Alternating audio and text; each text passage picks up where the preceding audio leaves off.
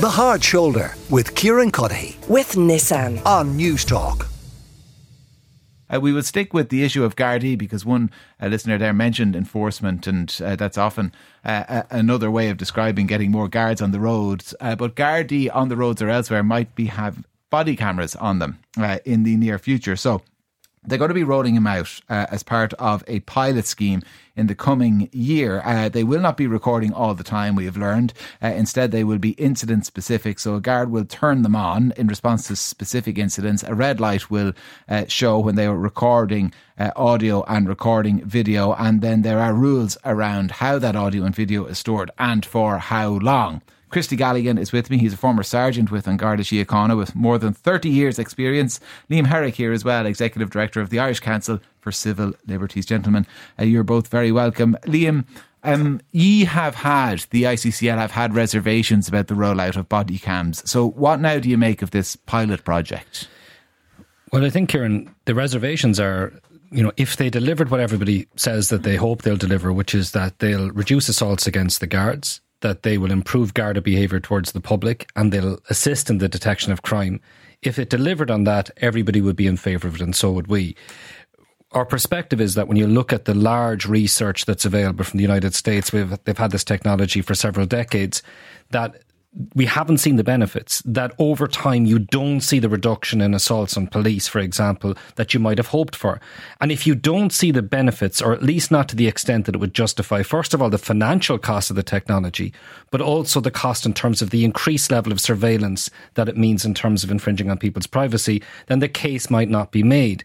Now, we've made that point, but the government has, in its wisdom, decided it wants to go ahead, and the guards also are convinced that there will be such benefits in that context, I think the announcement today is positive because it shows that there's a caution being taken and there's a prudence being taken. There's a clear commitment now to a pilot project at three locations around the country where we'll see if we do get those benefits in practice, and also if the safeguards work properly, the safeguards for the guards and using them, and also in terms of the footage, you know, mm. is it properly controlled? Do the right people get access to it and the wrong people not get access to it? Does it get destroyed over time? All these kind of issues.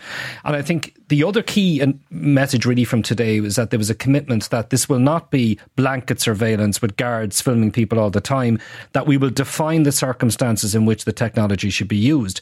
Now, the detail will have to be worked out in the Oireachtas on that, but I think that that's also a positive indication. The one positive fundamental of Irish policing is a good relationship between the public and the community police that serve them. We mm. don't want technology to be a barrier between that.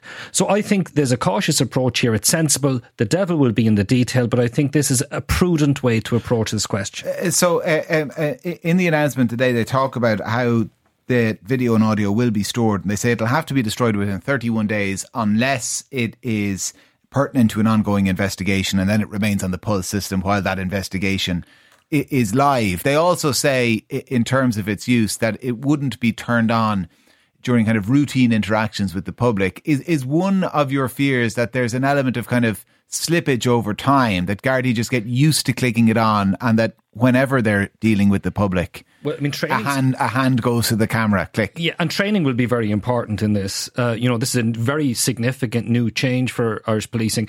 Like in the draft of the legislation that's currently before the Seanad, they talk about giving individual guards a discretion as to when to judge to turn it on or not. Whereas the announcement today seemed to be talking about defined circumstances. Mm. One of the scenarios that was talked about today that is particularly complex in this is with regard, for example, to allegations of domestic violence.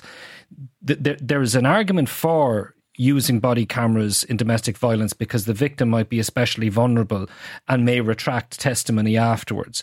That's the argument for it. But I mean, if you look at the United States and the research there, they, there's also a perspective that victims might feel very vulnerable and might not want people filming in their home. They might not want that invasion of their privacy, and their wishes may need to be respected. So, how do you develop the appropriate protocol that a, an alleged victim of a serious crime might be able to express a preference that they're not filmed? So, I think these things will need to be worked out, but giving ourselves a well structured pilot allows the space to work that out. Uh, so, I mentioned Christy Galligan is a, a former guard who's with us as well well. Christy, uh, why do you think the pros will outweigh the cons? Well, I think, listen to Liam there. I mean, one of the things uh, was a research done in America, and I think research in America is one thing, but we're talking about a, a, policing system where use of lethal force has come to the fore, and body worn cameras has been there and able to assist in, in detection of police using lethal force where it was not should not have been used. But going back to um, the the body worn camera, I think it's a great addition to the army of the Garda Síochána. It's a positive step forward for the the, the Garda Síochána and the public as a whole, and it gives you real time uh, evidence where body cam is to allow judges and juries to relive the experience of an assaulted officer from a unique viewpoint.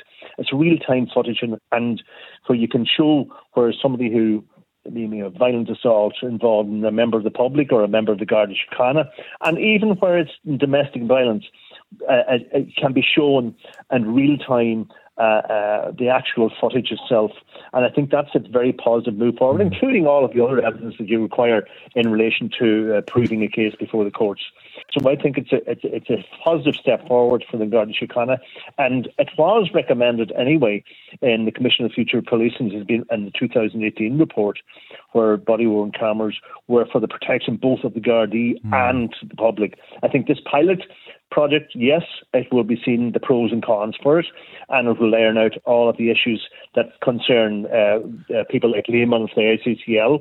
But it's also we have to look as first responders to situations. We have had a lot of violent situations here, both in Dublin and Galway recently, where Gardaí attend scenes and where there's, you know, you're relying on uh, what is observed uh, and recorded, and really sometimes what can be recorded in real time, uh, just from watching something or observing something, you may have missed something. Whereas a, uh, body worn cameras will not miss mm. it. They will g- gain all of the evidence that is required uh, for any future prosecutions. And it's not only yeah. for prosecutions in relation to offences, for scenes of crime, going to fatalities, road, uh, road traffic fatalities, and domestic violence. And domestic violence is a very important issue that has come to the fore uh, in the last number of years as well, where you go and you, you, you have to obtain a statement. Maybe there's a reluctance on behalf of the injured party, but also it, it, it is good real time footage of the injury sustained by maybe the parties and the, the concerns yeah. for other members of the household, including children, yeah. where you can bring that to that real time footage to the courts. I th- do you know what's interesting, you, you, Christy, yourself and Liam had slightly different versions of what would be a positive and I'm not sure if people picked up on it. So Liam described it making the streets safer and reducing assaults oh, yeah. and assaults on Gardaí, whereas you described more it uh, making it easier to prosecute people once those crimes have happened. Well, I mean, it's the, inter- the interaction between Garda Síochána, and I know from 30 years' experience the interaction between Garda Síochána and the public is very important. Mm. You know, um, I mean, it, it, has always been a positive, and the, the, the use of body worn cameras only in specific instances, as, as Liam alluded to, and as we've heard, is is is, uh, is very positive going forward. But do, do you think do you think as well it'll be it, it, will actually reduce those the, the, the rate of those crimes happening in the first place, as well as help, helping the prosecution? Well, it, it may not. I, I, I, it may not reduce crime. Uh, you know, as we know it, I mean, you'll always have crime and, and you'll always criminality and you'll have antisocial behaviour, but it, it will give people food for thought. For remember, the Garda Síochána is coming mm. with, with, a body worn camera, is recording real time footage where these specific instances like antisocial behaviour, assault, yeah. etc., are occurring. I think that's a very positive step forward, and it protects both the Gardaí and the public as a whole.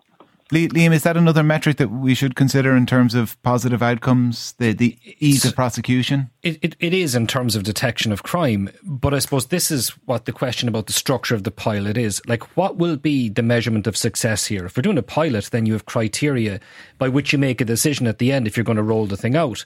So you know, do we have good enough data, for example, about assaults against the guards, about allegations of misconduct against guards, and about crime detection efficiency that allow us to compare the situation now and the situation after the pilot? There's a bit of a question mark with that.